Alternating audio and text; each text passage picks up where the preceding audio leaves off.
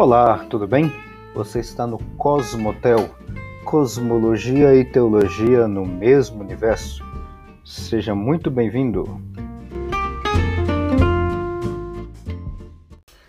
Olá, tudo bem? Meu nome é Alexandre e a gente vai continuar hoje a nossa conversa aqui dentro do texto de Gênesis, capítulo 2, que a gente está vendo sobre uh, um pouco mais de texto bíblicos com relação à criação ou tecnicamente falando, até um pouco mais correto, falando sobre a formação do homem.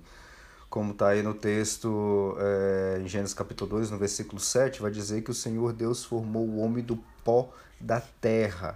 Né? E aí, bom, se a gente voltar um pouquinho no capítulo 1 de Gênesis, a gente já até trabalhou com isso, tanto aqui quanto no, no, na série anterior, né, onde a gente falou sobre a criação do, sobre a criação do homem, aliás, sobre a criação total, a criação da natureza, né?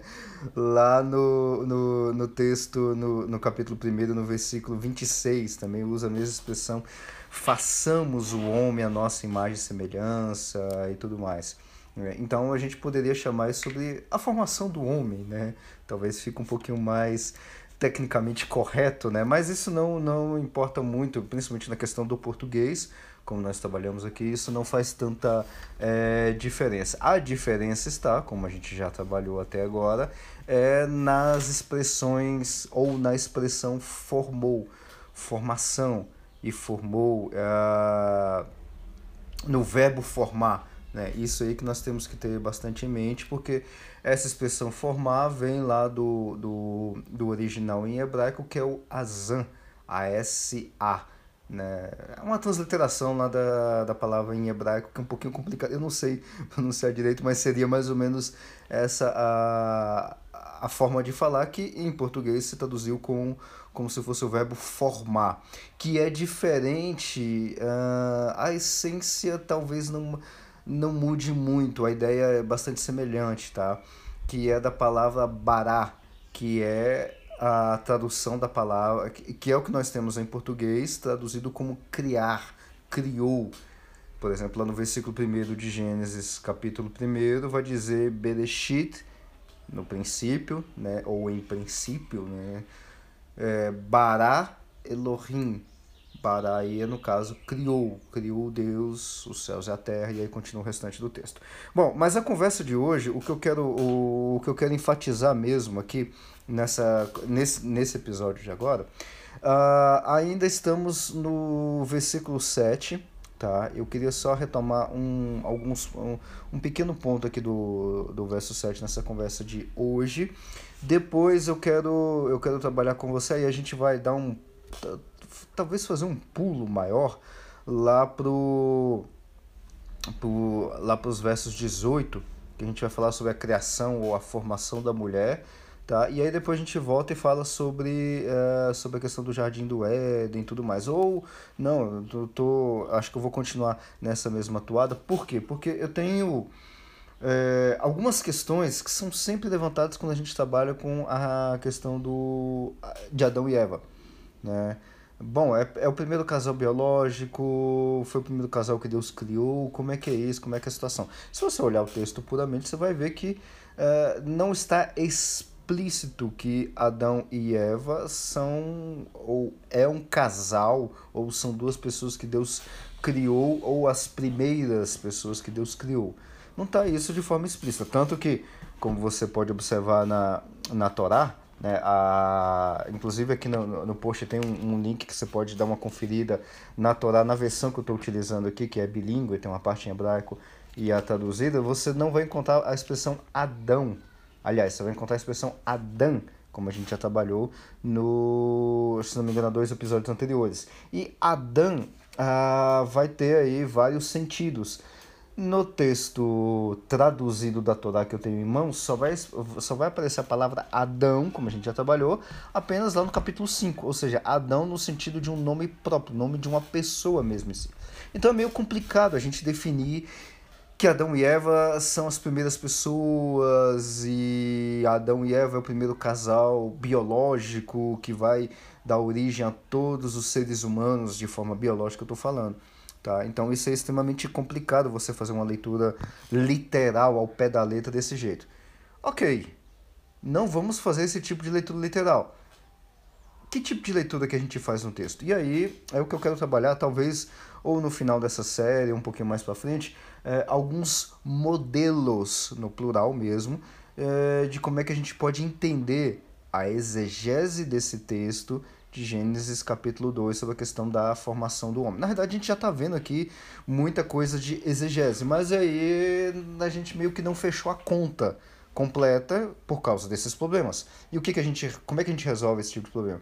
E a gente propõe modelos, né? Esse modelo é, é justamente essa, esse conjunto argumentativo é, e explicativo sobre um determinado fenômeno. Qual fenômeno? Quem é Adão e Eva? Ou por que, que o texto está escrito assim?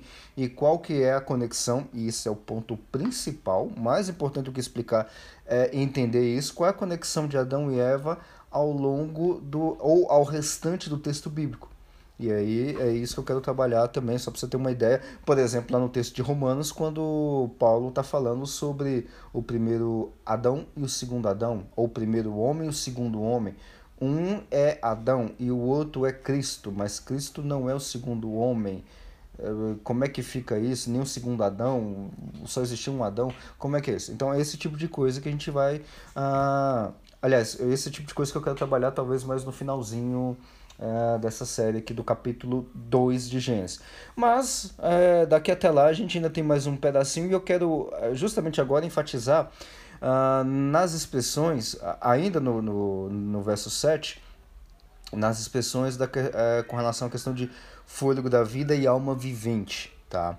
Uh, o versículo 7 então vai dizer que o Senhor e formou o Senhor Deus o homem do pó da terra e soprou em suas narinas o fôlego da vida.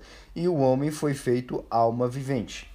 Tá. O que eu quero enfatizar aqui, essas duas expressões, eu vou trabalhar em português, tá? Eu não vou trabalhar com as expressões nefché, é, que tem lá em hebraico e tudo mais, eu acho que aquilo é muito complicado da gente poder trabalhar aqui, mas eu vou trabalhar puramente em português mesmo, dentro do contexto para a gente poder entender tá? Mas você pode procurar aí, num bom comentário bíblico, você pode procurar isso tranquilamente, até dar uma complementada, mas eu não vou puxar hebraico dessa vez, eu vou puxar apenas o texto em português de uma forma é, é, é, de uma forma separada, tá? Primeira coisa que você precisa observar aqui é aquilo que a gente já comentou até agora que o texto está escrito não de uma forma uh, de uma descrição histórica, tá? Isso aí a gente já trabalhou bastante em outros momentos. Então essa é a primeira coisa que você precisa ter em mente. Ou seja, o texto tanto esse texto quanto, quanto o capítulo primeiro e todo o contexto literário desse texto está uh, enfatizando a questão ou o, o formato literário. Desse texto é uma que a gente poderia chamar assim de uma narrativa mitopoética né? Ou seja tem um formato poético tem uma tem um, tem poemas tem uh, um certo paralelismo tem muito jogo de palavras tem muitas figuras de linguagem. Então você tem que ter tudo isso uh, em mente na hora que for ler o texto ou ler justamente essa expressão.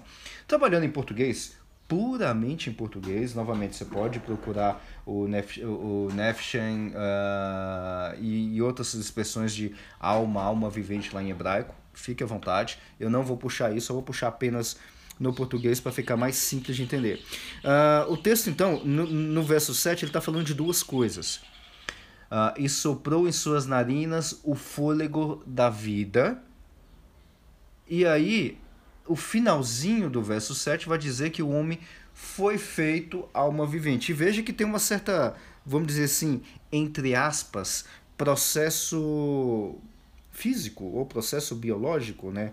Obviamente não tem nada disso, né? Mas parece que tem uma certa sequência aqui, não é um jogo de palavras, mas tem uma certa sequência. Ou seja, Deus vai e sopra nas, nas, nas narinas do, do daquele boneco, vamos chamar assim, daquele boneco de barro ainda, tá? aqui dentro do contexto literário, e depois que ele sopra nas narinas desse boneco de barro, esse boneco de, de barro é, que é o homem, por isso que você não pode ler esse texto de uma forma literal, tá?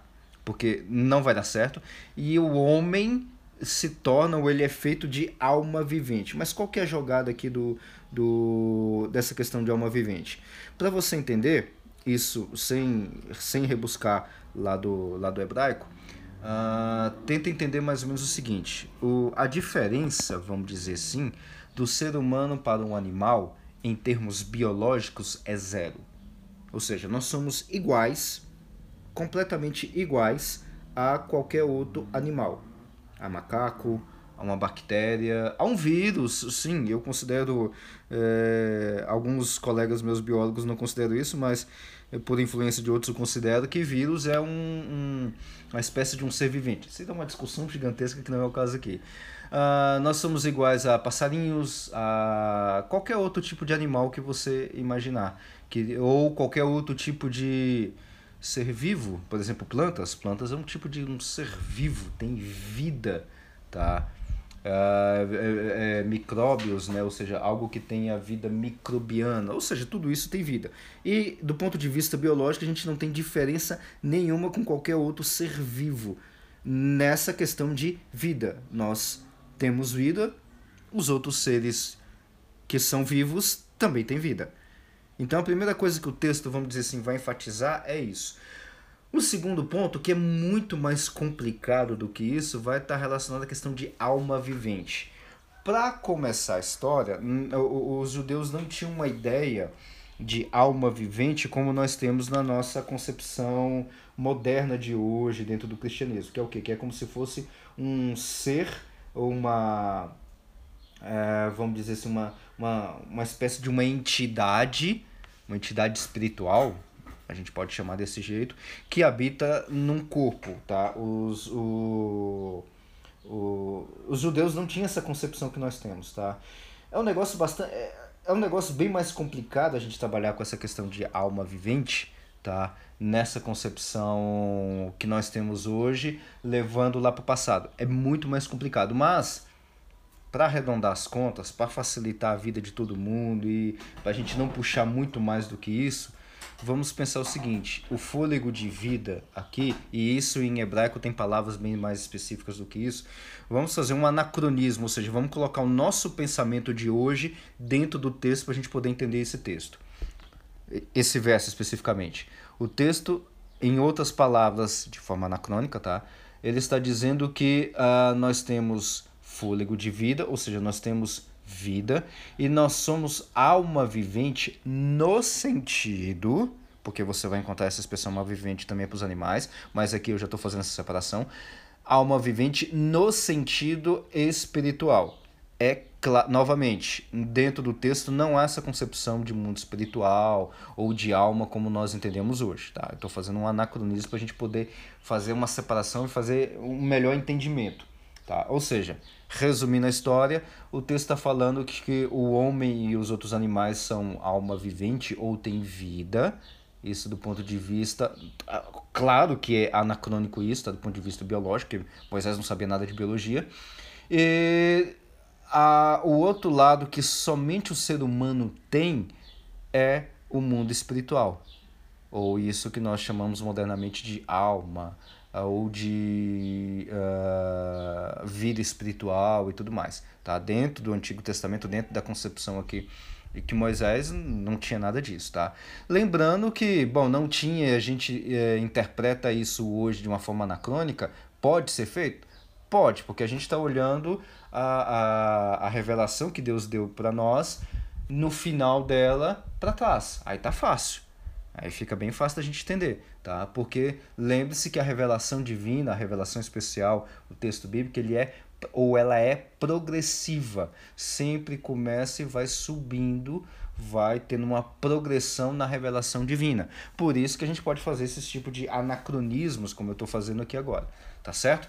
Então, resumindo a história, uh, o ser humano, o, o barro ou o, esse boneco de barro, vamos chamar assim, o texto não fala isso, mas esse boneco de barro aqui, ele tem duas características. Uma, da, uma dessas características é uma, uma semelhança com todos os outros animais, ou os outros seres viventes, que é o fôlego de vida, e uma outra característica que só nós temos é a questão da alma vivente, que é a conexão, ou é o, entre aspas, a, entre aspas, com muitas aspas mesmo, a criação do mundo espiritual para esse ser humano, tá certo? Inclusive que é nesse tipo de conexão, seja nessa alma vivente, seja lá como isso é feito, é a conexão do da Imago Dei, da imagem de Deus que a gente já viu e vai retomar isso um pouquinho quando a gente for ver uma outra série depois dessa lá no capítulo 3 de Gênesis.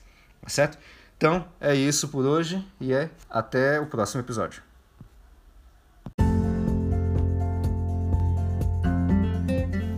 Muito obrigado por acompanhar até aqui e te aguardo no próximo episódio. Até a próxima!